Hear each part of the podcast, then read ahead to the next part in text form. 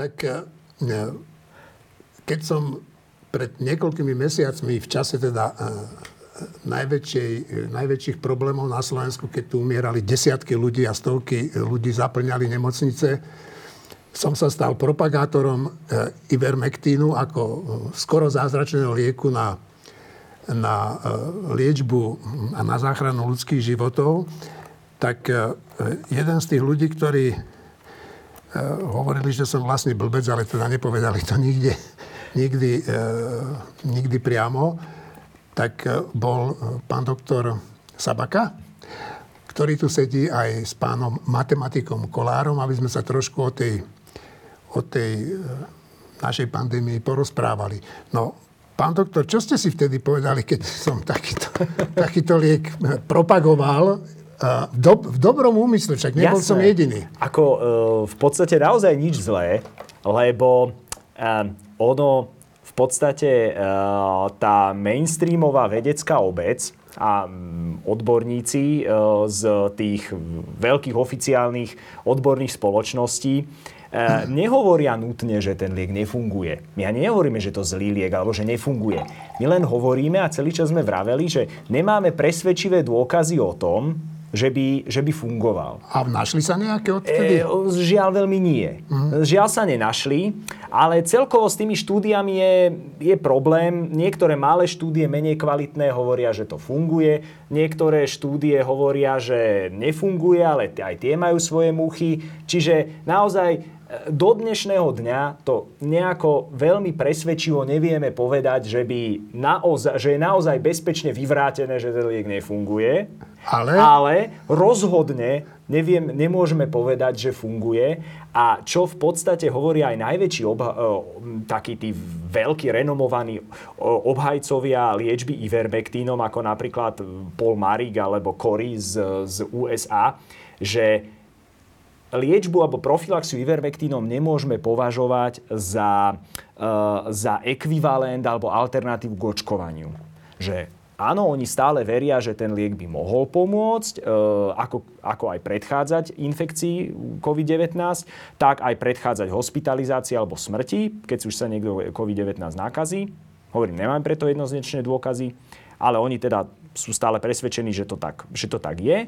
Ale napriek tomu tvrdia, že rozhodne to nie je alternatíva k očkovaniu a naopak sú nešťastní z toho, že to niektorí propagátori Ivermectinu v podstate takto obracajú. Mm, to som zažil aj ja na vlastnej koži, že boli ľudia, ktorí ma strašne chválili za to, že som to spropagoval a až nekriticky mm-hmm. boli zapálení pre ten Ivermectin. Ja som si ten Ivermectin vtedy, som bol v takom... v takom strese, nechal poslať z Francúzska od jedného kamaráta lekára, ktorý vtedy sa ten Ivermectin tu nesmel dovážať, tak to zabalili do nejakého balíka, no to bolo... No ale dnes, dnes ho mám veľa, pán doktor, tu keby ste potrebovali, e, máte psa alebo čo, tak je to ten Ivermectin, no, môžete použiť, je to darček odo mňa. Ďakujeme veľmi pekne, ale nám sa na infekčnom hodí Ivermectin. Vážne? Naozaj, lebo e, ono, my sme dokonca radi, že sa Ivermectin na Slovensko dostal kvôli tomu, že e, veľa parazitárnych chorôb sa dá liečiť v podstate len Ivermectinom, alebo Ivermectin je liek voľby a e, nebol na Slovensku dostupný, lebo nie je registrovaný. Čiže museli si, keď, keď sme mali napríklad pacienta, ktorý mal taký svrab, že nezaberal na... Lebo na, na svrab sa e, obvykle predpisuje taká pasta, taká, taký krém, ktorý je na Slovensku dostupný. Ten sa dá, dá zohnať v lekárni. No ale keď to nezaberalo, pretože niektorí ľudia to majú tak vážne, že to nezaberá, tak vtedy je na to vhodný Ivermectin. A e, ten sa ale nedal zohnať na Slovensko, ľudia si ho chodili kupovať do Rakúska. Takže my, my, sme, my sme naopak radi. Toto je z Francúzska, dobre. Ale poďme teda, poďme teda k tomu covidu. No, Slovensko, dnes som si pozrel mapu, ja až tuším na dva alebo na tri také fliačiky. Na, celé, na tri? No, je zelené. Čo to znamená, pán Kolár? No, Máme to... byť spokojní? No hovorí to o tom, že momentálna situácia, ako ju ukazujú dáta, ktoré my dokážeme namerať, lebo tam je dôležité, že netestujeme príliš veľa, tak tie dáta ukazujú na to, že sme naozaj dokázali zredukovať tú vlnu, ktorá skončila niekedy, dosiahla vrchol koncom februára, tak už naozaj klesla do toho júla na tie čísla, ktoré máme dnes. Ale to je výborná správa. a hovorí o tom, že momentálne na Slovensku je veľmi malá šanca stretnúť infikovaných jednotlivcov. Takže je to aj dobrá správa. Čiže môžem byť spokojný, keď som tu s vami dvomi takto, hej? Mm, štatisti, no navyše my sme všetci zaočkovaní Aha. naozaj naplno. A, ja. a sme v malej skupine ľudí a aj keby sa tu nastal nejaký prenos, tak by bol vo veľmi malej skupine ľudí. To znamená, že takéto prenosy nepredstavujú z hľadiska tej celej pandémie pri tej štatistickej šanci na, na výskyt infikovaného veľké riziko. No ale vy ste v jednom rozhovore povedali, že e, ten e, nový e, vírus, Delta sa volá, myslím, že si nás dostihne každého nezaočkovaného, a vlastne každého. Tak ako nový, to je? Nový variant, nový variant del, delta toho vírusu a možno aj tie ďalšie, ale jeden z nich je teda tá delta, ktorá má momentálne najväčší nástup v Európe, tak tá sa naozaj šíri o mnoho efektívnejšie. To znamená, že boli zatiaľ zaznamenané aj prenosy, ktoré boli veľmi, veľmi malý kontakt ľudí. Bolo to pomerne dobre zdokumentované, takže dá sa tomu celkom dôverovať. Tak z toho hľadiska je veľmi nepravdepodobné, že by sme my na jeseň, keď bude horšie počasie, budeme viac vo vnútri, dokázali efektívne zabrániť tomu prenosu. Museli by sme sa naozaj všetci veľmi izolovať, nesmierne dodržiavať všetky tie veci a myslím si, že už nebudeme ochotní. Spoločnosť už nebude ochotná ísť tým smerom. Takže preto je veľká pravdepodobnosť, že tá, tá delta alebo tá ďalšie varianty si na nás počkajú na takmer na každého. A môže nás to uh, zavretie hraní nejako ochrániť? Hmm. A ako čisto teoreticky by to mohlo viesť k tomu, že sa môže oddialiť nástup toho epidémie delta variantom, teoreticky, ale rozhodne nás to definitívne neochráni. To určite nie. Skrátka, keď raz ten vírus má selekčnú výhodu oproti tomu, oproti tomu beta variantu, ktorý tu má, pardon, alfa variantu, ktorý tu máme teraz, Uh, tak on jednoducho ten alfa variant vytlačí a stane sa tu dominantným. A momentálne v, v, to asi u nás vyzerá tak, že tá uh, imunita tej našej populácie, že v, v našej populácii je toľko imunných ľudí, čiže poprvé zaočkovaných a po druhé tých, ktorých prekonali infekciu, že uh, sa za súčasných podmienok ten vírus, ktorý sa tu nachádza, teda ten alfa variant, nemôže nejak výraznejšie šíriť, nemôže vyvolať nejakú väčšiu uh-huh. epidémiu. Pretože už je tu skrátka príliš veľa, veľa imunných ľudí a on nie je natoľko infekčný, aby za súčasných podmienok, za súčasného počasia, to ako sa ľudia po- pohybujú väčšinou vonku a menej v interiéri, menej sa stretávajú v interiéri, viacej sa stretávajú vonku. Čiže za týchto okolností on nedokáže vyvolať nejakú väčšiu vlnu. Ale to všetko je v podstate závisí od toho, ako je ten vírus infekčný. Ak sa sem dostane vírus, ktorý je o mnoho viacej infekčný ako tá alfa, ktorá je tu teraz, čo je tá, práve tá delta, ktorá je minimálne o tých šesťdesiat percent infekčnejšia, tak ten sa tu už šíriť potom môže a môže vyvolať ďalšiu vlnu a ďalšiu epidémiu. No dobré, ale čo s tým, pán Kolár? Je a... nejaké riešenie? Keď... keď...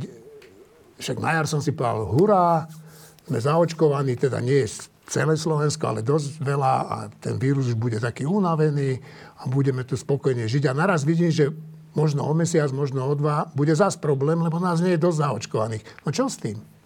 No ja sa ešte odpoviem aj na to, a ešte sa vrátim k tomu o, tým zavretým hraniciam. Áno. V skutočnosti zavreté hranice naozaj spomalujú ten nástup. To znamená, že štatisticky menej ľudí príde infikovaných, alebo robíme nejaké bariéry a tým znižujeme šancu, že to vlastne pri, odkladáme vlastne ten nástup. Mm. Ale či to dokážeme efektívne odložiť viac ako o týždeň alebo o dva, to vôbec nie je jasné. A je otázne vždy pri každom opatrení, že či to stojí za to. No veď to. Či stojí odloženie, či tie týždeň dva, no možno by to stálo za to, keby sme tie týždeň dva niečo urobili, čo to zásadne zmení. A keď to neurobíme, tak nie je jasný ten efekt. Myslíte tým očkovanie? Očkovanie je asi jediné, ale k tomu sa vlastne dostanem, že vlastne aké je to východisko, že čo, čo vlastne, aké máme možnosti. Tak predstavme si, že máme v hlave ten, ten koncept toho, že vlastne sa infikuje celá populácia, skôr alebo neskôr. Tak čo môžeme urobiť? Čo môžeme urobiť, aby sme ich zachránili? Vedecké štúdie jednoznačne preukazujú, že vrátane delta variantu, šanca na hospitalizáciu a na úmrtie u tých ľudí, ktorí sú zaočkovaní, výrazne klesá. A tým hovoríme, že klesá že o deväťdesiatšesť percent, že, alebo deväťdesiatdva až deväťdesiattri percent. To sú obrovské percentá, to znamená, že znižujeme to na, na ja neviem, deväť na dvadsať, na, na podiel na jednu dvacatinu. No a v tom prípade teda sa dá povedať, že jedinou cestou je naozaj zaočkovať čo najviac ľudí. No a sú dve možnosti, tie stratégie na očkovanie sú dve. Jedna z nich je zaočkovať najohrozenejšie skupiny. To vyšla väčšina európskych krajín a vďaka tomu napríklad Veľká Británia nevidí vysokú úmrtnosť, napriek tomu, že majú už väčšiu incidenciu, viac prípadov. V Rusku zaočkovaných málo, málo starších ľudí, majú oveľa viac úmrtí. To je proste takto jednoduché. Na Slovensku bohužiaľ nemáme tak vysoko zaočkovaných tú, tú najstaršiu generáciu. Na druhej strane sme zaočkovali veľa mladých, mobilných ľudí, oveľa viac ako západná Európa. Vážne? No, lebo oni neočkovali. V mnohých krajinách ľudia vo veku dvadsať až tridsať rokov sa ešte nemohli dostať k očkovaniu, majú len jednu dávku. U nás, kto mal záujem, sa mohol zaočkovať uh-huh. oveľa dávnejšie. Toto je napríklad jeden krok, ktorý pri poklesovej fáze mohol pomôcť spomaliť nástup. To znamená, že my sme si kúpili čas tým, že sme zaočkovali najmobilnejšie skupiny, ktoré majú najviac kontaktov. Preto u nás mladí ľudia zatiaľ sú menej infikovaní ako v iných krajinách. To je proste jednoduché, výpo- jednoduché vysvetlenie. Lenže toto samozrejme, tá bariéra sa prelomí a príde to aj na tých starších ľudí. Takže jediné, čo môžeme urobiť, je, mali by sme momentálne už jednoznačne prioritizovať očkovanie starších ľudí a následne čo najviac ľudí. Napríklad sa očakáva, že väčšina ľudí, ktorí sú infikovaných alebo pozoruje, sú deti alebo veľmi mladí dospelí. No a tam zatiaľ nie je viac takých vážnejších príznakov, takže pravdepodobne veľa z tých ľudí si prejde tým ochorením. Pán Sabaka, keď, keď sa začalo o tej delte hovoriť, tak ja som taký dosť vystrašený človek a to je naozaj taký zabiják, že musím sa ho strašne báť, alebo, alebo predsa len tie vakcíny nám pomôžu. No, eh, ako... Pokiaľ sme očkovaní, tak báť sa fakt nemusíme. To, to je, to je, to je e, asi to najdôležitejšie. Áno, lebo v podstate a, tie štúdie, ktoré zatiaľ prebiehali v krajinách, kde sa delta šíri výrazne, čiže Veľká Británia, Izrael, uh-huh. Kanada a Spojené štáty americké, tak e, dokázali, že e, efektivita e, prevencie toho ťažkého priebehu u zaočkovaných je tých, vo Veľkej Británii to bolo tých deväťdesiatšesť percent napríklad. Ale Uh, teraz ide o to, že Veľká Británia, tam to robili tak, lebo tam to samozrejme nemohli porovnávať oproti placebu, tam porovnávali tých zaočkovaných oproti nezaočkovaným a sledovali, aký bude rozdiel v hospitalizácii. Len uh, ono sa to robí ľahko, keď máte dve rovnaké skupiny, rovnako chorých, rovnako starých ľudí, vtedy môžete porovnávať, aká je efektivita očkovania a dostanete nejaké relevantné čísla, o ktoré sa dá oprieť, za ktoré môžete dať ruku do ohňa. Problém je, keď porovnávať, keď vo Veľkej Británii sa napred očkovali tí starší a samozrejme chorší ľudia, tak potom je veľmi ťažko to štúdiu urobiť tak, keď porovnávate tých chorších a zdravších s tými mladšími a menej chorými, a akú vlastne, a akú vlastne efektivitu dostanete, že či sa, či sa za to dá vložiť ruka do ohňa a vždy tá efektivita bude, bude skreslená skôr k nižšej ako k vyššej. Čiže my môžeme povedať, že tá efektivita očkovania zrejme prevyšuje, v prevencii to ťažkého priebehu, zrejme prevyšuje deväťdesiatšesť percent a je zrejme naozaj veľmi, veľmi vysoká. A e, e, môže sa stať, že aj človek, ktorý je zaočkovaný dvomi dávkami e, vakcíny a prešlo, prešiel dostatočne dlhý čas na to, aby sa mu vytvorila imunita, môže sa stať, že môže ochorieť natoľko, že ho to privedie do nemocnice. Práve preto taj, to vysvetľuje, prečo tá efektivita nie je sto percent. Ale musíme si uvedomiť, že v populácii sa nachádzajú aj veľmi chorí alebo veľmi imunokompromitovaní ľudia. Napríklad, ja som sa stretol s pacientkou, ktorá bola po transplantácii obličky, brala lieky na potláčanie imunity, aby jej telo tú obličku neodvrhlo. Tým pádom mala naozaj veľmi slabú imunitu. No ona sa nakazila covidom, prekonala ho, hej, prvýkrát. Potom bola ešte aj zaočkovaná dvomi dávkami em er en á vakcíny a napriek tomu dostala COVID. Uh, alfa variant. Hej? Uh, pretože nemala vôbec žiadne protilátky, pretože má veľmi, veľmi slabý imunitný systém. No, čiže toto je taký zvláštny prípad, ale už figuruje v tej štatistike, mm-hmm. už by figurovala ako zlyhanie vakcíny. Hej? Čiže toto sú tie prípady, ktoré v podstate sú zodpovedné za to, že, že tie vakcíny, alebo takéto podobné, hej, že, že tá efektivita v prevencii toho ťažkého priebehu a hospitalizácie nie je sto percent. Čiže pokiaľ sa človek vyslovene, pokiaľ človek vyslovene nespadá do tej, do tej vysokorizikovej kategórie z hľadiska nejakého ťažkej poruchy imunitného systému, alebo že niekto má naozaj nejaké veľmi ťažké iné systémové choroby, napríklad, napríklad e, nejaké onkologické ochorenie pokročilé v štvrtom štádiu, alebo leukémiu, e, alebo napríklad cukrovku s mnohopočetnými komplikáciami a podobne, tak v podstate môže sa takmer sto percent na to očkovanie spoľahnúť, že ho ochráni pred nemocnicou. Takže e, očkovaní sa báť nemusia. Čo sa týka tých neočkovaných, tak tí sa tej delta, toho delta variantu musia báť asi rovnako ako akokoľvek iného variantu. Ono zatiaľ... Nejaké, Čiže on nie je horší, nejaké, len, len on šikovnejší. Je, on je o mnoho šikovnejší v tom, že a. dokáže lepšie skákať medzi ľuďmi a lepšie, rýchlejšie ich nákazí a ľahšie ich nákazí. S ďaleko väčšou pravdepodobnosťou a pri, pri menšom kontakte. Ale neexistujú presvedčivé dôkazy o tom, že ten delta variant by bol nejaký lepší alebo horší. On je asi taký istý s najväčšou pravdepodobnosťou. On sa to je veľmi ťažko méria. Najmä v krajinách, kde, kde sú všetci rizikoví zaočkovaní, tak tam naozaj veľmi ťažko zistíte, že ako vlastne naozaj smrtiaci je ten, je ten variant. Napríklad niekto, kto by sa pozrel na čísla z Veľkej Británie, by si povedal, že vlastne ten delta variant je úplne v pohode, lebo však tam majú tisícky nakazených, ale skoro nikto nezomiera. No a na toto sa chcem spýtať. Keď sme čakali na vás, s pánom Kolárom som sa ho na to pýtal, že, že môj kamarát lekár argumentoval tým a ukázal mi takú tabuľku, že pozri sa, a ja tie čísla neviem teraz presne z hlavy, ale že tých nezaočkovaných zomiera menej ako tých zaočkovaných. Tak o čo tam ide vlastne? Je to možné?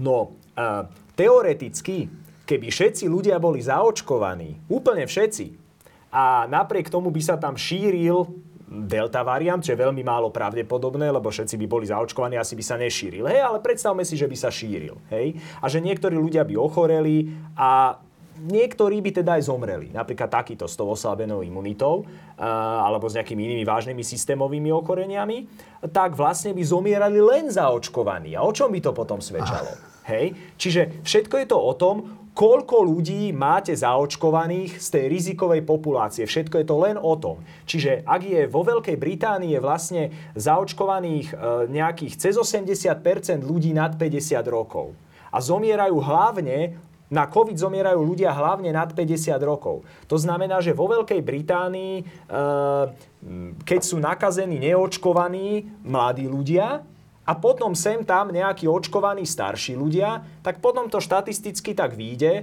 že zomrie rovnako z tých zaočkovaných starších, ako z tých nezaočkovaných mladých. Ale keďže tí nezaočkovaní mladí majú extrémne nízku šancu zomrieť, lebo dvadsaťročný človek má veľmi nízku šancu zomrieť na covid devätnásť, môže sa to stať, videl som také prípady, ale je to veľmi nízka šanca.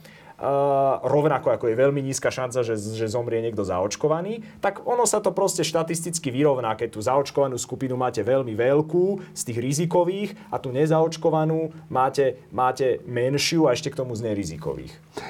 Pán Kolár, vy ste matematik, ale ste kritizovali, že vlastne tu neexistuje nejaká efektívna kampaň, ktorá by presvedčila ľudí o tom, že sa treba dať očkovať. Však vidíme, že nejako to nefunguje. No tak a viete, lebo však vidím to na tej opozícii, ktorá furt vykrikuje, ak je všetko zlé, ale neponúka riešenia. Vy vidíte nejaké riešenie? No určite, ale ešte tiež spomeniem ten príklad, ktorý Peťo Sabaka Aha. spomínal. V skutočnosti deväťdesiat percent vrahov na Slovensku sú praváci. Takže mali by sme si naozaj veľký pozor, lebo je to strašne nebezpečné, že tí praváci spôsobujú naozaj veľa šarapaty a dokonca deväťdesiat percent obetí sú praváci. Takže je to, sú to naozaj veľmi zlé správy a ja by som sa pravákom teda vyhýbal výrazne. A vidíte, ja som tomu lekárovi uveril a ja som kúkal na to jak puk. No je, je to, to je známy paradox skutočnosti a veľmi ľahko sa to dá naozaj, naozaj predstaviť, ale um, no tak to je, bohužiaľ gramotnosť nejaká aj matematická obyvateľstva nie je až taká mm. vysoká a toto nie je jednoduché. V skutočnosti naozaj v tých štúdiách oni uvádzajú holé čísla, naozaj tá interpretácia nie je ľahká čísel. Mm. Veľa čísel nevieme všeobecne interpretovať v mnohých, mnohých iných asociálnych kontextoch, takže mňa to až tak neprekvapuje. No a k tej kampani, to je zaujímavá vec, moja predstava minulý rok, keď som rozmýšľal nad tým, že ako sa pripravíme na túto vakcínu, kampaň, tak bola tá, že no tak máme veľmi veľa cieľových skupín, máme jednak z veľmi starých dôchodcov, máme mladé, veľmi mobilné skupiny, máme ľudí, ktorí sú takí nerozhodní a nevedia, či sa očkovať, máme potom tvrdých antivaxerov. Každá tá skupina potrebuje vlastnú kampaň. Predstava, veď si pozrieme televíziu, je taký dobrý príklad. Ja mám veľa známych, ktorí si pozrú správy, tá pred správami alebo vôbec v televízii reklamy. A väčšina ľudí povie, však to nefunguje. Však tie reklamy vôbec nefungujú. Ja tam pozerám tie reklamy, to vôbec nič mi to nehovorí, ja si to nikdy nekúpim. To je kvôli tomu, že nie sú cieľovou skupinou. Každá kampaň má cieľovú skupinu. Vakcinačná kampaň má strašne veľa rôznych cieľových skupín. Predstava, že by jedna kampaň, a to teda Peťo Sabaka s Giskou Oňovou sú akože výborní, hej, ale že by jedna kampaň dokázala osloviť naozaj celú populáciu, je, je úplne absurdná predstava. Však to neexistuje. Takže ja som si predstavil, že bude mať veľa kanálov tých kampaní. Že bude kampaň pre mladých niekde na Instagrame a nejakí, nejakí youtuberi budú niečo robiť. Potom pre starších ľudí bude teda Giska Oňová s Peťom Sabakom. Nie, nie, nič. No, bohužiaľ, tak ministerstvo má do troch ľudí, jak dneska Jakub Goda písal, naozaj pár z, na, na zbúvu ľudí pracujúcich. Okrem toho bola teda jedna kampaň, ktorá celkom pekná, treba povedať, že bola naozaj celkom pekná, ale zase bola iba pre jednu skupinu a pre skupinu, ktorá sleduje televízor. Treba, keby sme už žili v maďarskom pohraničí a sledujeme maďarskú televíziu, tak neuvidíme nič. Takže ten problém tej kampane je, že by sme potrebovali viac rôznych kampaní a v tom prípade prichádza do úvahy, že možno by ministerstvo zdravotníctva mohlo dať taký návrh, že kde by chcelo tú kampaň urobiť a treba by ju mohlo ponúknuť ministerstvo financií na financovanie.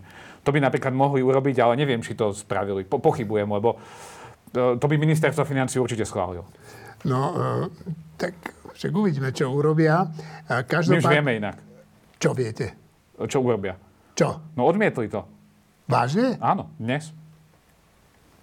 Vážne? Áno, ministerstvo financií povedalo, že, že takúto kampaň predsa nepotrebujeme a, a nebudú to financovať, lebo oni promovať niekoho, ako je dobrý a milý, tak to oni nebudú.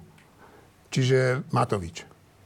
Minister financií. No, minister financií. No, tak dobre, ste mi vyrazili dyk, teraz neviem, čo som sa chcel spýtať, ale spýtam sa, že ja sa obyčajne niektorých ľudí pýtam, že, že povinné alebo nepovinné. Tak povedzte mi argument, argumenty za povinné alebo argumenty proti povinnému očkovaniu. Mm-hmm. No. A viete argument, si to predstaviť vôbec? Uh, áno. Však uh, viem si to predstaviť, pretože očkovanie je povinné. Hej? Napríklad očkovanie proti osýpkam no, je povinné. No. Čiže viem si to predstaviť. Áno, alebo proti tetánu, alebo proti besnote. Hej? Keď, keď je niekto ten, pohryzený. Teda, pardon, to nie je povinné. To bol zlý príklad. Ale všetci sa aj tak nechajú, nechajú keď sú pohryznutí neznámym psom, zaočkovať proti besnote, áno. Lebo riskujú smrť. A nehľadajú tam áno. tie nanočipy, hej? Áno, áno, nehľadajú tam nanočipy. Uh, taktiež je povinné očkovanie napríklad pri výces proti žltej zimnici, keď niekto cestuje do istých krajín zahraničných. Inak vás do tých krajín nepustia, napriek tomu sa ľudia, ľudia, ľudia nechávajú, nechávajú očkovať proti žltej zimnici, dokonca si za to platia. Hej? No. A, čiže dá sa predstaviť, že by očkovanie bolo povinné. Argument za obrovské množstvo zachránených životov, veľké množstvo zachránených peňazí, a um, ušetrené veľké množstvo utrpenia. Takže to je argument za. Argument proti je, že um, asi je to nesmierne nepopulárny krok a asi by bol, sp- obávam sa, že pre tú vládu, ktorá by s ním prišla, by bol asi samovražebný. Uh, čiže to je, asi, to, je, to je teda asi taký najzásadnejší argument proti, ale tých argumentov za máme veľmi veľa. A čo sa ešte týka k tej, k tej očkovacej kampani, tak eh, hovorilo sa, že chýba tá, chýba tá kampaň tých youtuberov. Eh, kampaň youtuberov tu je, ale antikampaň. Je, je strašne veľa rôznych, rôznych teda youtuberov, ktorí robia dennodenne antikampaň. A dobrú. Relatívne, do, ako, ja to nemôžem pozerať, lebo pretože to sa proste nedá. Mňa to naplňa takým, takou neuveriteľnou, neuveriteľným hnevom, že ja to nemôžem pozrieť. Ja, ja keď mám na nejaké takéto video zareagovať, ja som si naozaj hrozne premáhať, aby som ho videl hoci len frakcionovane, že si púšťam ale nejaké časti postupne, lebo to kebyže si nadávkujem celé, tak to by som nemohol.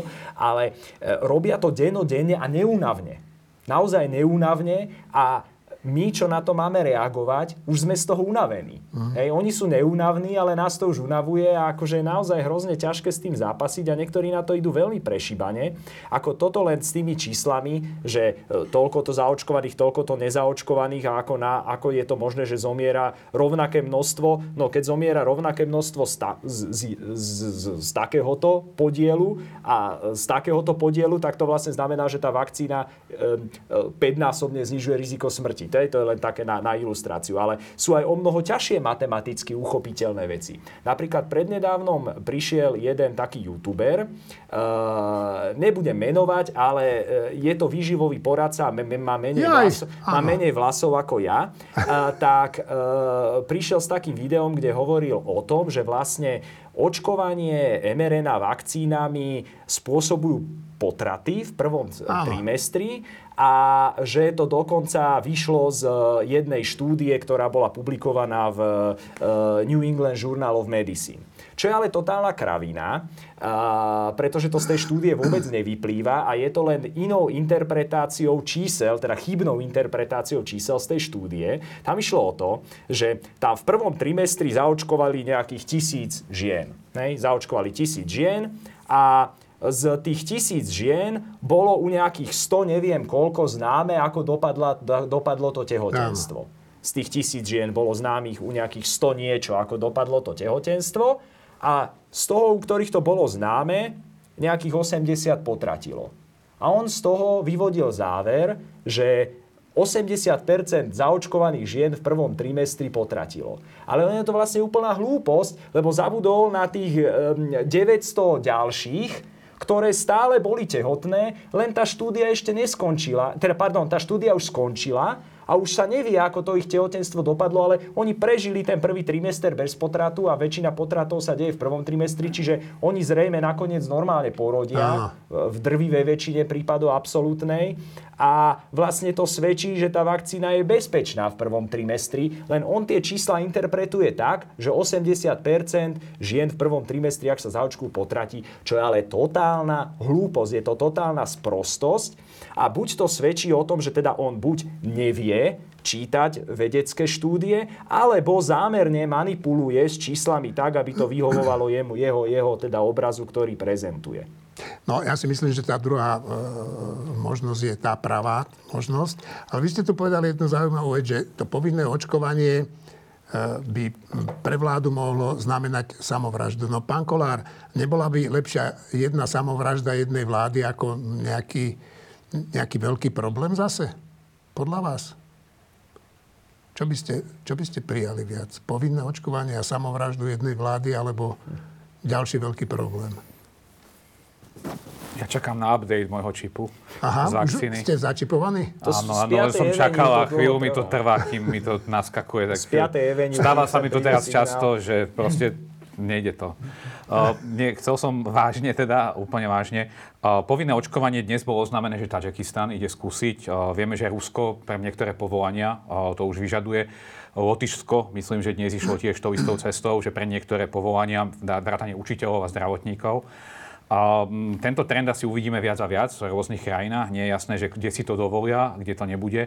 Um, tam treba brať do úvahy aj ako keby naozaj súlad s ústavou a podobne. Nie je to úplne jasné, ako to funguje, pretože predsa len uh, sme trošku v inej situácii, uh, ako pri tých očkovaniach detí, malých detí.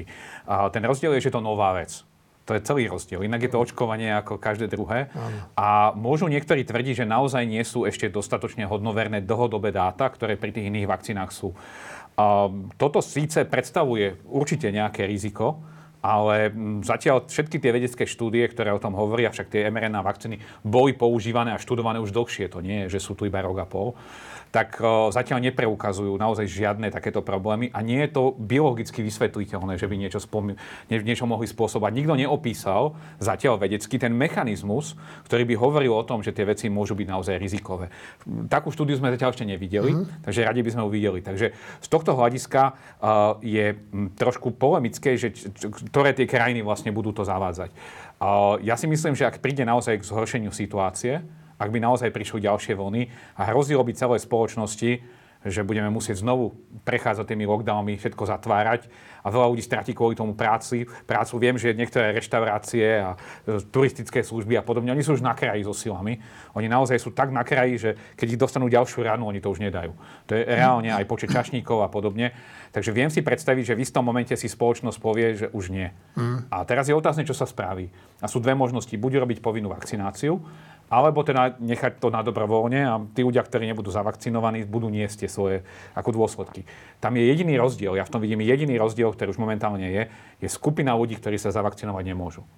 A teraz je otázne, že či záchrana tej skupiny, ktorá sa zavakcinovať nemôže, nám stojí za to politicky, že zavedieme povinnú vakcináciu. A toto asi nebudeme ochotní urobiť. No lebo však videl som, čo sa tu dialo, keď ten Hlenkársky ohlásil v podstate neškodné opatrenia, ktoré ešte ani, ani, ne, ani no, v podstate nebolo to také hrozné, že bude si niekto musieť platiť nejaké testy. Tak keď sa nechce dať zaočkovať, tak nech si to zaplatí podľa mňa. Ale uh, to nie je to dôležité. Ale že čo sa tu aká vlna odporu od tých politikov zdvihla? Hneď. To je normálne? Uh... tak e, politici v podstate vždy odrážajú náladu aspoň, aspoň istej časti spoločnosti a vždy by najradšej odrážali náladu čo najväčšej časti spoločnosti. No dobré, ale spýtam sa, preruším vás, ale však mm-hmm. potom na čo oni majú všetky tie skupiny tých odborníkov, ktorí zasadajú celé hodiny a dní, dajú nejaké odporúčania na opatrenia a dojde nejaký politik, ktorý sa tomu fakt nerozumie, a zmení to celé. Tak k čomu to vedie? No, vedie to určite aj k únave tých ľudí, ktorí, ktorí radia tým politikom, ako postupovať. Lebo ale vedie to aj k únave nás obyčajných tá, ľudí. Tá práca ne? sa potom naozaj zdá byť, zdá byť ako taká, že ne, ne, nemá nejak veľmi efekt. No. A únavuje to samozrejme aj ľudí. To je, to je, to je, to je tiež pravda. Uh, samozrejme, ako lekári by si naozaj, naozaj veľmi, veľmi priali, aby už nebola ďalšia vlna covidu. Lebo sa, nikto si to nepraje, samozrejme. Uh, vš, zasiahlo to ľudí naprieč všetkými profesiami, ale ako, ja ako lekár teraz hovorím za zdravotníkov, uh, my by sme naozaj chceli, aby tá preočkovanosť tej, tej kritickej, kritickej popu- aspoň, aspoň tej, tej, uh, tej populácie, povedzme nad päťdesiat rokov, bola naozaj čo najvyššia, aby, aby, aby tie nemocnice uh, Mohli, mohli fungovať tak, ako nemocnice majú. Čiže nie len pre pacientov mm. s ochorením covid devätnásť, pretože nimi budú preplnení, ale aby sme mohli poskytovať aj, aj inú e, zdravotnú starostlivosť v neobmedzenej miere. To znamená aj elektívne operácie, elektívne hospitalizácie, elektívne výkony. Hej? Čo, čo v podstate počas druhej vlny bol, bol, bol problém. Čiže naozaj my by sme si to priali čokoľvek a boli by sme za čokoľvek, čo e, je presaditeľné, a čo by naozaj e, zvýšilo tú zaočkovanosť tejto cieľovej populácie na čo najväčšiu mieru. Ale či sa to podarí, akým spôsobom sa to podarí, to neviem. Vy vidíte šancu, že sa zvýši tá zaočkovanosť, pán Kolár? No, ja som presvedčený, že Slovensko skončí s jednou z najvyšších mier zaočkovania v Európe. No ale ide o to, že kedy? Bude to trvať. Nebude to rýchlo, ale m, tam existujú také masové efekty. To znamená, že tam musíme zaočkovať väčšinu dediny, potom sa zaočkuje ten zvyšok. To je, my potrebujeme naozaj nukleovať tie jadra a potrebujeme sa dostať do tých obcí. My vieme, že mobilné očkovacie týmy na tých miestach, kam chodia, sú schopní vyočkovať všetko, čo majú. Bez väčších problémov viac, že príde viac ľudí, ako je prihlásených. My sme zatiaľ neponúkli každému túto možnosť a toto by sme mali najprv urobiť. Takže keď my zatelefonujeme každému dôchodcovi nad sedemdesiat rokov, tak v tom momente poviem, a oni už odmietnú, tak v tom momente poviem, že ľudia nemajú už ďalej záujem. Ale ešte tam vôbec nie sme. Tie krajiny, ktoré majú vysokú zaočkovanosť, zvolili o mnoho efektívnejšie kampane. Alebo o mnoho efektívnejšie vlastne zacielili tie vakcíny na tých ľudí. Ešte sa vrátim k tomu, k tej politickej otázke. Mm. Nie, že by som chcel komentovať politiku, ale tie, tá situácia minulý týždeň, ktorá vznikla, a keď sa neprijali tie opatrenia, bola veľmi zvláštna. Ja som bol z toho trošku nešťastný, pretože tie opatrenia, ktoré boli navrhnuté, boli komunikované už ako keby boli. Áno. Vznikol strašný zmetok, lebo zrazu ľuďom sa vysvetlilo, takto to bude, ešte predtým, ako to bolo schválené. A bolo tam množstvo vecí, ktoré boli okamžite. Tam bol ten dôležitý dátum deviateho júla a naozaj sa tie menili, veci menili okamžite, ešte sa menilo zároveň dostupnosť testovania. strašne veľa zmien na strašne krátkom časovom intervale a pritom my máme, dnes nám obna- ukázali, že celé Slovensko je zelené. Okrem troch okresov. Tak toto samozrejme, dison, že to je disonancia kognitívna pre mnohých ľudí, oni sa na to pozrú a povedia, tak toto predsa nie, nie, nie je možné. Čiže mne to prišlo, že to bolo veľmi uh, zle nadávkované. Totiž uh, my potrebujeme motivovať ľudí k očkovaniu, potrebujeme im poskytnúť tie, to očkovanie, priniesť ho bližšie k ním, lepšie im to vysvetliť, ale najprv tí ľudia musia mať, mať čas urobiť to. Momentálne, keď my sme im dali štyri pracovné dni, alebo ešte bol sviatok, pondelok, to proste nebolo reálne, čo sa im ponúklo. Takže ja rozumiem, že politici využili tú šancu, lebo toto nebolo naozaj dostatočne pripravené. Ani komunikačne, ale ani ako v tých bodoch. To logisticky nebolo pripravené. A to, že logisticky nezvládame veci takto nárazovo, sa ukázala nám tá kopa štrku na tých hraniciach, ktorá teda pribudla včera. To proste, toto sú kroky, ktoré my robíme zbytočne rýchlo. Veď dobre, môžeme, ale my nepotrebujeme zatvoriť hranice zajtra. Však v poriadku, môžu to naplánovať, môžu to robiť behom dvoch týždňov. Na COVID automat nový čakáme od, od Mikuláša. A na, tam môžeme čakať šesť mesiacov, riadíme vlastne tá farba okresov. Je sedem mesiacov dozadu, neob, neobnovili sme ho vlastne úplne minimálne. Tam zrazu môžeme čakať, ale ten štrk musíme vysypať na hranice za jeden deň.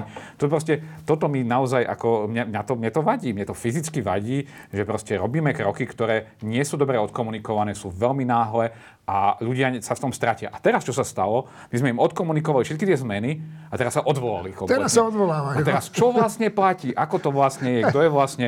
No a ja, ja sa v tom mám orientovať. Ani ja neviem. Rozumiete, to asi musím študovať, hľadať a nie je to vôbec jednoduché. Toto prispieva k veľkému zmetku a vôbec to nepomáha. A toto, takýchto správ je týždenne niekoľko. Ja mám pocit, že my sme mali naozaj spomaliť. Akože celá spoločnosť by mala výrazne spomaliť. Tá hrozba je, ale naše kroky behom týždňa, dvoch to nezmenia. My proste tá časová, ten ča, ča, časová os, ktorú máme, my potrebujeme leto zase neprešustrovať. Samozrejme, nejak minulý rok. Potrebujeme aktívnejšie na to sa pripraviť a nepotrebujeme robiť kroky zo dňa na deň. Toto nechápem, jak sa k tomuto vôbec dospelo a trochu ma to trápilo, lebo toto mohlo byť lepšie pripravené a mohol s tým aj Boris Kolár, aj, aj Igor Matovič súhlasiť. Mohlo to naozaj celé prejsť, keby to bolo lepšie pripravené. Nebolo a teraz vlastne riešime znovu, iba dobiehame tú lokom. My sme už takmer predbehli tú lokomotívu a znovu sme na konci, znovu je pred nami a znovu dobiehame. Sami si vyrábame takéto umelé problémy. Toto mi trošku vadí. No vidíte, ja zase som, patrím medzi tých ľudí, ktorí keď to ohlásili, tak som išiel na hranicu a som sa pýtal, jak to, že nekontrolujú. Ja som ten blbec, ale uznávam, že ja som mo- moc precitlivelý na to. A dnes pán minister zdravotníctva ohlásil teda, že do niekoľkých dní budeme vedieť, či sa budú dať kombinovať tie vakcíny.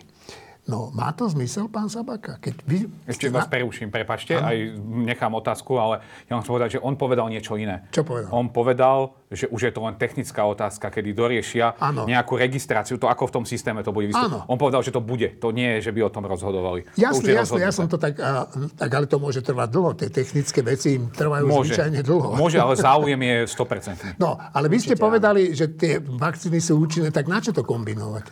No, uh, ono... Možnosť kombinovania tých vakcín je jednoznačne veľmi, veľmi vítaná u ľudí, ktorí mali treba, boli napríklad zaočkovaní prvou dávkou vektorovej vakcíny, AstraZeneca, hej, a mali nejaké nežiaduce účinky a už by ich veľmi radi, teda veľmi neradi by e, ich podstupovali znova, tie nežiaduce účinky, čiže chceli by nejakú inú, inú vakcínu. Uh, takže tam jednoznačne u nich uh, je indikované, aby boli preočkovaní em er en á vakcínou a uh, je samozrejme veľmi fajn, uh, že pre nich táto možnosť uh, bude. A nebijú sa tie vakcíny? Ne, medzi nebijú, oni sa byť nebijú. Ono je to v podstate... Všetky vakcíny fungujú, fungujú rovnako, že musíte mať v tele nejaký antigén, musíte ho doňho nejako dostať. Ten antigén je väčšinou bielkovina, pri niektorých veciach je to aj nejaký taký cukor zvláštny, pri niektorých baktériách, hej, ale e, pri vírusoch je to v drvej väčšine prípadov baktérii, teda pardon, nejaká bielkovina, ktorú vy musíte dostať do tela, aby si telo proti nej vytvorilo protilátky. A tomu i telu je a priori vicemenej jedno tomu imunitnému systému, ako sa tam tá bielkovina do toho tela dostane. A v podstate tie rôzne vakcíny sú len rôzny systém, ako sa tá vakcína do tela dostane. Čiže keď bol niekto očkovaný prvou dávkou od AstraZeneca a vytvorili sa mu, pro, imunitný systém si všimol ten jeho S-proteín a vytvoril si proti nemu pamäť, tak teraz, keď mu pichneme druhú dávku Pfizeru, tak zase tam dostaneme ten istý S-proteín a tá pamäť sa mu zase osvieži tomu imunitnému systému a bude si to pamätať lepšie a tá imunitná odpoveď bude silnejšia. Čiže fungovať to funguje. My dokonca vieme, že to asi funguje lepšie. Sice nejaké super presvedčivé dáta o efektivite nemáme, ale vieme, že tí ľudia majú vyššie protilátky, ako keby ako keby boli dvoma, treba AstraZeneca, keby dostali dve, tak keď dostanú prvú AstraZeneca a druhú Pfizer, tak vieme, že budú mať, budú mať vyšší titer protilátok a, a vieme, že nebudú z toho nejaké hrozné nežiaduce účinky. Čiže vieme, že to je bezpečné a vieme, že to asi s najväčšou pravdepodobnosťou funguje. Takže je veľmi vítané, že bude takáto možnosť a tie očkovacie látky sa nebijú. Uh, Môžem zase ja no, takú, jasné, takú jasné, do toho. Pohode, ja jasné, sa ospravedlňujem, sú dve ne, veci, ne, ktoré ja s tým súvisia. Jedna vec je, že AstraZeneca, no ja som mal práve po prvej dávke nejaké vedľajšie účinky, také tie bežné, vysoká teplota a ja podobne. Ja to je ten čip? Ten čip, lebo ten čip, kým sa to adaptuje, to je ťažké. Presne, kým som ho vôbec naštartoval a nakopol. Presne, práve po druhej dávke pri tej AstraZeneca vlastne tie príznaky ustupujú.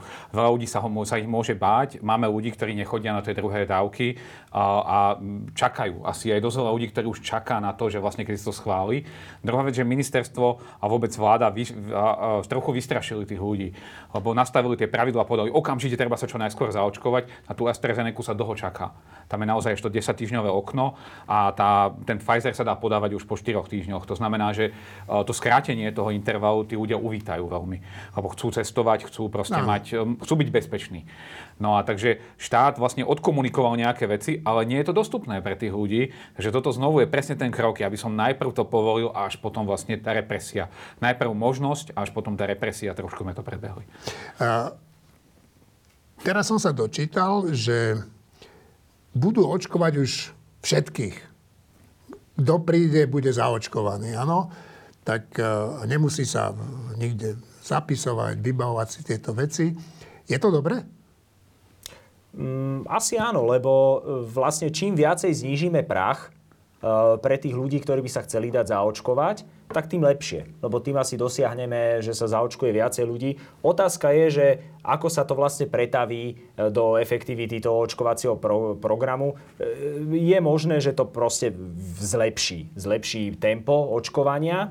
A mali by sme možno zapracovať, a verím, že sa na tom pracuje, aj na iných možnostiach, ako ten prach znížiť ešte ďalej. Napríklad prísť tou vakcínou za ľuďmi. Áno, hej? to už sme tu to hovorili. Už sme, to už sme hovorili. Hej? Čiže, čiže všetky takéto možnosti, ktoré znížia prach toho, ako sa dostať ku vakcíne, sú len vítané. Hej, napríklad niektorí, niektorých by možno mohlo odrádzať to, že sa musia registrovať cez internet, pokiaľ nie sú až tak veľmi zruční v používaní internetu. Ani ho nemajú. Ani ho nemajú a lepšie im vyhovuje to, že sa prídu postaviť do radu do mm. očkovacieho centra a tam ich po overení totožnosti zaočkujú a po, po, teda po konzultácii nejakej s lekárom, že im, im to vyhovuje viacej a že by sa tým pádom mohli dať zaočkovať, keď sa doteraz nezaočkovali. Čiže v tomto smere, v tomto smere to vítam.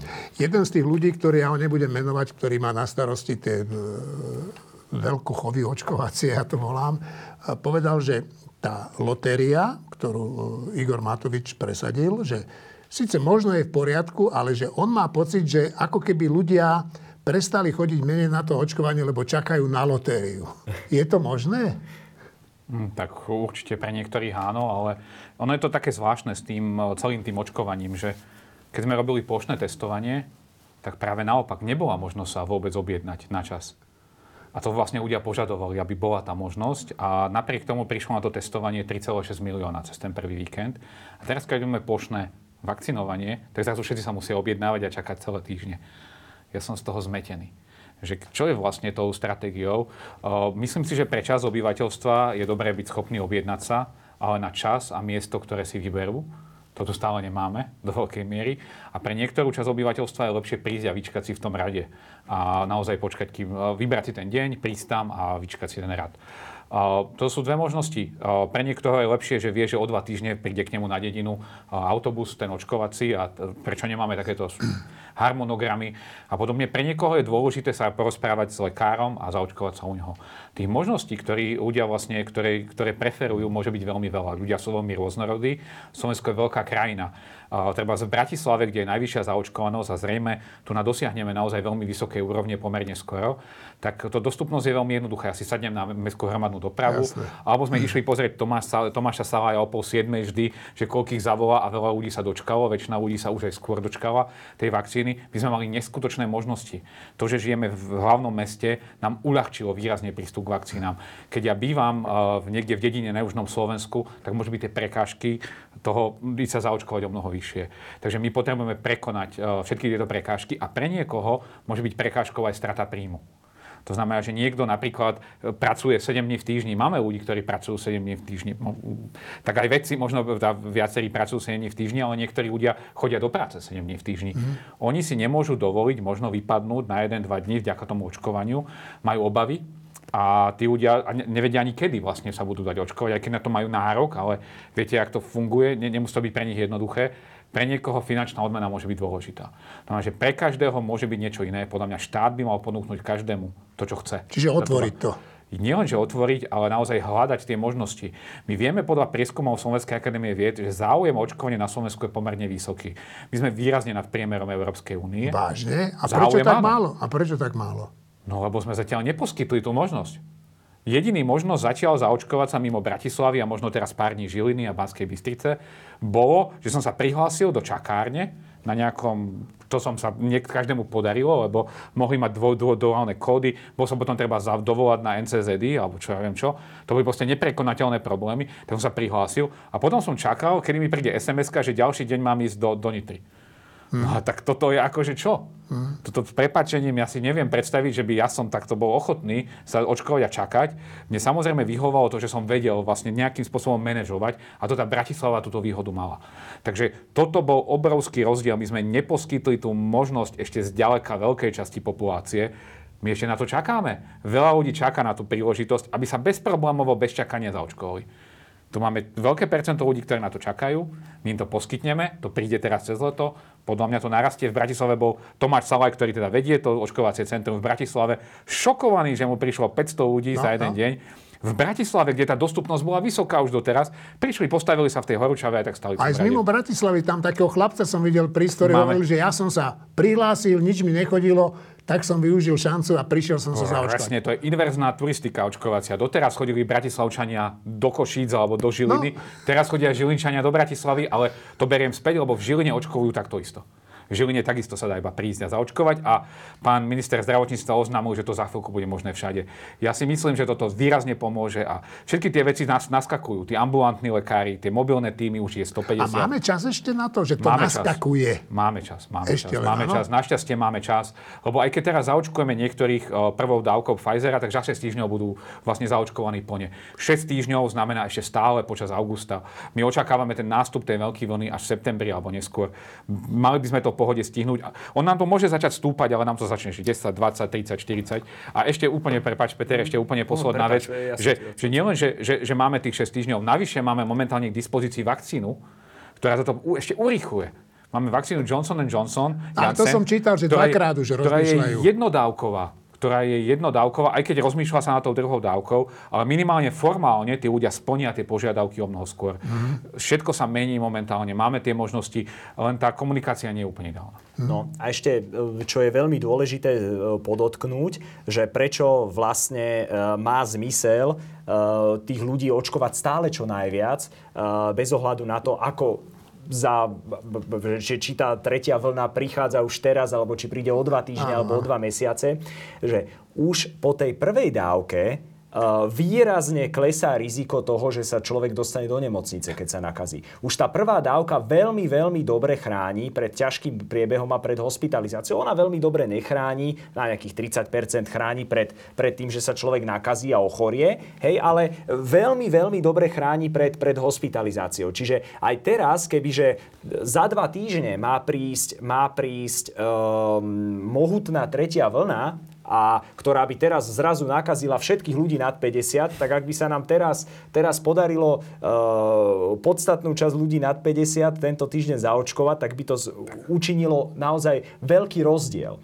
Osobne, ako samozrejme, ide, veci narábajú s dátami, hej, a e, na základe štúdií a ich interpretácií, ale tak v človeku ako v jednotlivcovi častokrát ostane rezonovať taká osobná skúsenosť. My sme napríklad mali pacientku, ktorá, ktorá sa dala zaočkovať, e, veľmi stará polymorbidná pani s množstvom, s množstvom ochorení chronických, sa dala zaočkovať e, a nakazila sa zrejme bezprostredne po tom očkovaní. A dostala sa do nemocnice, mala ťažký priebeh ochorenia, vyzeralo to zle, ale zrazu ako keby uťalo a ako nastúpila tá špecifická imunitná odpoveď po tom očkovaní, tak sa stav začal veľmi výrazne zlepšovať. Čiže, čiže naozaj to očkovanie má zmysel v prevencii toho ťažkého priebehu. A v tom má zmysel aj tá vakcína Johnson and Johnson, čo ste spomínali, že áno, uvažuje sa nad tým, že by mohla byť dvojdávková kvôli tomu, že nie je tak efektívna pri ochrane voči nákaze ako em er en á vakcíny. Nie je tak efektívna. A, ale veľmi efektívne chráni, zrejme rovnako dobre, chráni pred hospitalizáciou. Aj vakcína od AstraZeneca rovnako dobre chráni pred hospitalizáciou ako, ako em er en á vakcíny. Hej? Aj, aj, aj Johnson and Johnson chráni rovnako dobre pred hospitalizáciou ako, ako em er en á vakcíny. Tam ide zrejme o to, že tam pri, tom, pri tej ochrane pred ťažkým priebehom nám ani tak veľmi nejde o tie vírus neutralizujúce protilátky, ktoré sú dôležité pri, pri tom, aby sme sa nenakazili a ktoré práve sú citlivé na tie rôzne mutácie, ale tam ide skôr o bunkovú imunitu a o tzv. Vírus neneutralizujúce protilátky, ktoré nás chránia pred ťažkým priebehom a ktoré vznikajú kvalitné aj po, po akejkoľvek vakcíne, a e, ktoré si veľmi nevšímajú, či je ten vírus taký variant alebo onaký Aha. variant, fungujú na všetky rovna, rovnako dobre. No toto je, ja som si tiež celý čas myslel, že dobre, tak dostanem tú vakcínu a všetko v pohode, ale ono je to zrejme tak, a to som vždy aj nad tými percentami rozmýšľal, že čo to vlastne tie percentá znamenajú, asi hovorím, no raz mi povedal, že deväťdesiatsedem, potom mi povedal tridsaťdva, štyridsaťpäť, hovorím, čo bláznia. No tak čo tie percentá znamenajú vlastne? Hmm, percento je jedna, jedna zo sto, je to jedno percento, je to časť. No a vždy ide o to, že z čoho? Časť z čoho? O čom hovoríme? Čo z čoho? No a tie vzťahy sú rôzne, tých informácií je veľa. Raz hovoríme o percente ľudí, ktorí o, sa infikujú. A teraz čo to znamená presne infikovať? To tiež môže byť rôzne charakterizované. Potom o ťažkých hospitáloch, ťažkých stavoch, potom o úmrtiach. Máme strašne veľa rôznych percent. Ľudia e, majú problém s percentami pri rôznych iných veciach. Ja som mal v škole. No, to ma vôbec neprekvapuje, lebo, lebo to, nie, to nie je úplne jednoduchá vec. A naozaj tam existuje množstvo paradoxov, keď si ľudia neuvedomia, že vlastne čo to znamená. Môžu ľudia skúsiť spočítať dvadsaťpäť percent zo šestnástich alebo šestnásť percent z dvadsaťpäť. A kým zistia, že je to to isté, to nie je vôbec jednoduchá vec. A pritom ako naozaj porozumenie tým veciam nie je také ťažké, ale vyžaduje naozaj dobrú predstavu. Ja odporúčam všetkým, ktorí sledujú tieto čísla a chcú im rozumieť, aby si ich skúsili nakresliť tie veci čo najlepšie alebo vyhľadali relevantné zdroje, kde im to vysvetlia, aby sa neuspokojili s tým, že iba vrchne rozumejú, ale aby snažili sa naozaj porozumieť tým veciam lepšie. Toto by výrazne pomohlo, lebo veľa vecí, ktoré aj vidíme na sociálnych sieťach a podobne, veľa ľudí často len neporozumie tým veciam, mm. ako sú naozaj urobené. A v skutočnosti matematickou gramotnosťou Slovensko úplne nevyniká, ako, ako vo všeobecnosti asi aj inou gramotnosťou. Takže toto máme taký trošku handicap v tom vzdelávaní teraz a nedobehneme ho takto rýchlo. Ja som skončil pri vyňatí pred zátvorku, tak to teda ďaleko som sa nedostal. Ale poďme k záveru, že začal som s tým Ivermectinom, tak spýtam sa vás obidvoch. Je cesta von z tejto pandémie, ktorú tu zažívame už rok, nejaký liek, ktorý zatiaľ nemáme, ale nejaký zázračný liek, alebo nejaký liek, alebo tá vakcína? Čo je cesta von, pán no, Sabaka? Táto epidémia v podstate skončí uh, tak, hej, uh, Ono veľa ľudí uvažuje nad tým, že koronavírus sa stane takým endemickým ochorením a bude sa čas od času vyskytovať niekde, možno v nejakých malých ohniskách, alebo možno sezónne ako, ako chrípka. V podstate, ale skončí to určite tak, že sa s ním naučíme žiť bez toho, aby to spôsobovalo, aby to nejako negatívne ovplyvňovalo naše životy, aby to negatívne ovplyvňovalo spoločnosť a ekonomiku a zdravotníctvo.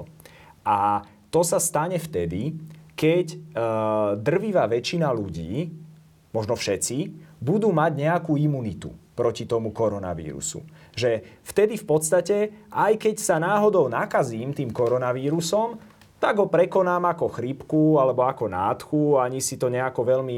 Nebu, nebudem, nebudem sa báť, že zomriem. To je asi to úplne najdôležitejšie, lebo to, čo, to, čo uh, uh, ako ja sa priznám, uh, keď som uh, nebol zaočkovaný a pracovali sme s koronavírusom, tak mal som niekde v podvedomí tú obavu, mm. že sa môžem nakaziť a zomrieť. Hoci som mladý, relatívne, zdravý relatívne človek, aj tak je tam nenulová pravdepodobnosť, re, o mnoho vyššia oproti chrípke, že by som mohol zomrieť, kebyže sa nakazím. A teraz, ako som očkovaný, tak viem, že tá pravdepodobnosť je absolútne mizivá až nulová. Hej? Čiže ja už dnes v podstate môžem žiť bez obavy, že sa nakazím koronavírusom a zomriem na ňo.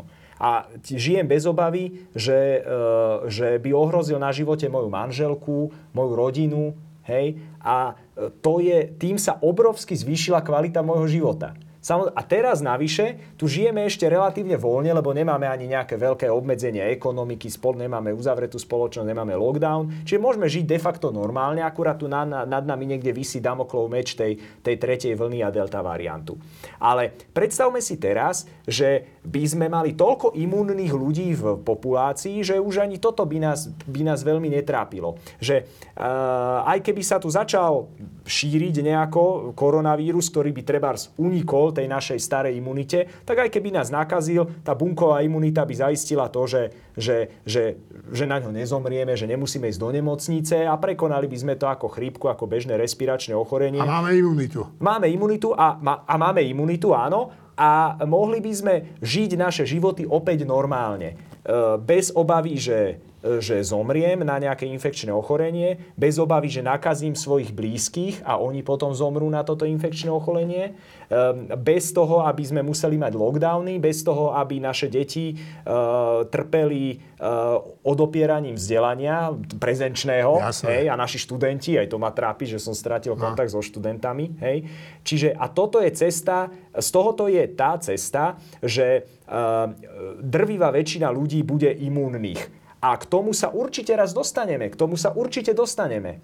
A zaistíme to buď my, tým, že tých ľudí zaočkujeme, alebo to zaistí vírus tým, že ich premorí. Hej? A e, e, v podstate vždy to skončí jednako. Že budeme mať tú imunitu, ktorá... Zave... Nebudem to volať kolektívna imunita, pretože kolektívna imunita je taký veľmi vágný pojem, ale nazveme to, že budeme mať dostatočnú imunitu na to, aby sme mohli žiť naše životy opäť normálne. Takto to určite skončí. Takto to skončí, čiže my vyhráme a víťazstvo je na dosah. Otázka je, koľko ľudí popri tom zomrie. No. A e, pretože my tú imunitu môžeme dosiahnuť dvojako. Buď sa zaočkujeme a dosiahneme tú imunitu tým pádom umelo a očkovaním, ale e, rovnako dobrú, keď nie lepšiu a s absolútne mizivými nejakými ťažkými rizikami zdravotnými. Hej? E, absolútne mizivými, ak vôbec nejakými. Hej? E, alebo ju, tú imunitu získame tak, že sa nakazíme koronavírusom a vtedy riskujeme to, že že môžeme, môžeme mu aj podľahnúť. Ak sme mladí a zdraví, tak zrejme nie. Ak máme štyridsať alebo päťdesiat rokov, sme obezní, máme cukrovku a vysoký krvný tlak, tak to už je horšie, o mnoho horšie. Ale celkovo v priemere je riziko smrti pri nákaze koronavírusom, keď to zoberme v globále, asi pol až jedno percento, čo je nezanedbateľné. Hej? Čiže môžeme dosiahnuť imunitu aj tým, že prekonáme koronavírus. Problém je, že s omnoho väčším rizikom toho, že zomrieme, s relatívne vysokým rizikom, že, alebo s vyšším rizikom, ešte s vyšším ako to, že zomrieme, skončíme v nemocnici, čo nie je príjemné. S následkami. A ešte navyše, tridsať percent ľudí, podľa niektorých štúdií až šesťdesiat, hej, má nejaké, má nejaké, ne, nejaké long covid, hej, nejaké dlhodobé príznaky, ktoré nevieme, či, či sa vytratia, nevieme, ako rýchlo sa vytratia, nevieme, o akej časti sa vytratia a nevieme, o, u koľkých ľudí zostanú permanentné. A nevieme ich liečiť. No zatiaľ ich nejak veľmi nevieme liečiť, iba rehabilitáciu v podstate. No a čiže keď si, máme, keď si mám vybrať, tak ja som si z tohoto jednoznačne zvolil tú vakcínu, pretože je to o mnoho, o mnoho bezpečnejšie a je to, je to ďaleko schodnejšia cesta. Čiže my, my určite vyhráme, my musíme vyhrať. To je, to je, to je neočk... Ty ste ako Fedor Gál, ten hovoril vždy, že víťazstvo je naše. A víťazstvo je naše, ide o to, že koľko ľudí popri tom zomrie. A my by sme chceli, aby zomrelo čo najmenej ľudí, aby čo najmenej ľudí trpelo. Pán Kolár sa usmieva. No, tie víťazstvá Fedora Gála. Uh, dúfame, že to bude väčšie víťazstvo. Uh, Peter Sabaka to dobre zarámcoval. Uh, on ale vynechal v skutočnosti odpoveď na tú otázku. Otázka bola, že či budem vedieť liečiť ten COVID. Ja som matematik, ja netuším. Ale na druhej strane viem, že poznám imunológa, veľmi dobrého Vlada Lexu, ktorý hovorí jednoznačne, že tie liečiva prídu. Že mnoho liečiv je momentálne, už sa testuje a podobne, mm-hmm. že on očakáva, že na jeseň už budeme naozaj schopní mať o mnoho väčší ten repertoár. Možno nie úplne u nás, ale uvidíme, keď sa to sem dovezie a že možno nebudú ani tie liečiva úplne tak drahé. To znamená, že on očakáva, že v tomto nastane istý prielom, aj keď bude postupný samozrejme, ale že tam môžu nastať isté zlepšenia. Tak potom na čo sa mám dať očkovať? No práve to sú tie otázky, že, že záleží na tom, že tam je ten balans. On to, Peter to naozaj dobre zaramcoval, totiž prečo sa máme... Kedy to vlastne skončí? To je výborná otázka. Ja si pamätám, keď bola há jeden en jeden pandémia na, na, v Európe a ja som tedy cestoval z Berlína a bol som na letisku a strašne som sa bál, či ma pustia do, do lietadla, lebo som nevedel, či mám teplotu, bolo teplo, horúčava. A samozrejme, že keď sa zachytil, bolo strašne horúco. A my vieme, že keď sme vonku, na, na slnku, tak tá teplota, tej povrchová teplota kože je vyššia. Takže strašne som sa bál, že ma proste namerajú, že budem mať veľa tepla a že nedostanem sa domov a podobne. A to bolo jediné, keď som vnímal. Ja som necítil há jeden en jeden ako ohrozenie. Vôbec som sa nebal byť na letisku bez rúška. Prišlo mi to, že to je niečo, len aby, len aby som sa dostal ďalej. To je ten stav, ktorý chceme docieliť. Mm. Aby sme koronavírus vnímali už iba ako, že je to nejaká hrozba. Samozrejme, že mám nejakú šancu sa infikovať, ale absolútne mi absentoval ten strach. Ten strach ale u nás zostáva a dúfajme, že dospieme do tej doby, keď toto naozaj sa vytratí a nebudeme mať nielenže takmer žiadne opatrenia, ale zmizne aj ten strach. Mm. Toto je dôležité. Nie je len o ten vonkajší, ale aj to vnútorné. A presne ako on povedal, že sa nebude báť prísť z práce a že niečo donesie domov. No a toto naozaj poskytujú tie dve možnosti imunizácie a zároveň aj zlepšenie tej liečby. Čiže všetky tieto faktory potrebujeme zlepšiť. Ide o to, čo je najrýchlejšia cesta. A momentálne najrýchlejšia cesta nie sú ďalšie lockdowny, ďalšie odkladanie toho, kedy to ku nám príde, kým sa všetci premoríme, aby sme znížili tú vlnu. Môžeme sa o to pokúsiť, bolo by to strašne ťažké, strašne drahé, veľa ľudí by sa pri tom stratilo zamestnanie a podobne. My máme k dispozícii rýchlu, jednoduchú cestu. Tá cesta predstavuje akési riziko, ale vzhľadom na to, ak po akom útese chodíme a koľkokrát sme už spadli, je tá cesta akože široká a veľká. A je veľmi, veľmi prístupná a je v princípe veľmi jednoduchá. Máme dostatočne veľa vakcín, potrebujeme naozaj zavakcinovať čo najväčšie percento. Kolektívna imunita je zrejme pri tomto ochorení mýtus, ale na druhej strane, čím viac ľudí zaočkujeme, tým menší bude rozsah tých ďalších následkov. Toto všetko môžeme optimalizovať a zlepšovať. Takže ja myslím, že, že tou cestou sa napokon, ako na minimum prejdeme. Teraz sa rozhodujeme o tom, koľko tých prekážok, koľko ľudí pri tom stratíme, koľko ľudí stratí zamestnanie. Už sa rozhoduje iba o tom. Už, je, už tá cesta von je. A ide o to, ako rýchlo to zvládneme. A ja dúfam, že veľmi rýchlo a že sa nám podarí vykúpiť rýchlejšie ako niektor, niektorým z reklamy na Ivermectin.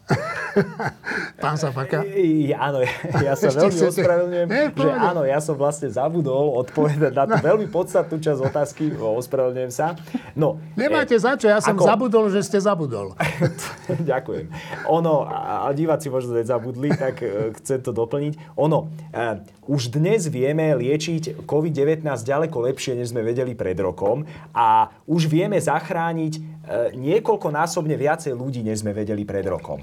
Máme, máme kortikoidy, máme, máme dnes už aj baricitiny, čo je ďalšie liečivo, ktoré dokázalo, že, ktoré dokázalo ďalej veľmi znížiť tú nemocničnú mortalitu. Budeme mať nejaké možno antivirotika, ktoré sa budú dať jesť v tabletkách a nebudú sa musieť podávať do žily v nemocnici a budú môcť byť dostupné aj na ambulantnú liečbu. Čiže my určite budeme vedieť celkom dobre liečiť covid devätnásť, ale ako to už... Me- Ako ja, ako lekár, mne to prišlo tak akože automaticky, že e, každý lekár vie, že prevencia je vždy účinnejšia než liečba. A v podstate e, preto tá, tá liečba rozhodne e, to očkovanie nepresunie na druhú koľaj. Ona len e, umožní, tá liečba nám umožní znížiť e, dopady tej epidémie a zachrániť viacej životov. To bude hrozne fajn je, a ja sa na to veľmi teším, že budeme mať takúto možnosť, ale nenahradí to očkovanie a nenahradí, ne, neodsunie to očkovanie na druhú koľaj. Budeme mať asi časom dostupnejšie vakcíny, vakcíny, ktoré e, budú možno v niektorých ohľadoch lepšie, čo sa týka logistiky, alebo budú také tradičnejšie a tým pádom pre mnohých ľudí budú, môžu byť schodnejšia alternatíva, pretože e, nie sú tak nové, čo niektorých ľudí môže odrádzať. Hej. A budeme mať, budeme mať vhodnejšiu liečbu, ale e, ako my musíme niečo urobiť teraz, pretože teraz sa rozhodujú o tom, e, v podstate, ak máme teraz možnosť zachrániť aspo, aspoň jeden život, tak by sme to mali urobiť. Ja neviem, ja ako lekár sa na to pozerám takto. Čiže my naozaj by sa mali proste spraviť teraz všetko preto, aby sme zachránili čo najviac ľudí. Dobre páni, tak ja vám ďakujem. Ide z vás taký optimizmus, opatrný, a ja by som bol rád, aby ten optimizmus bol aj úspešný. Ďakujem vám veľmi pekne. Ďakujem pekne. Ďakujem.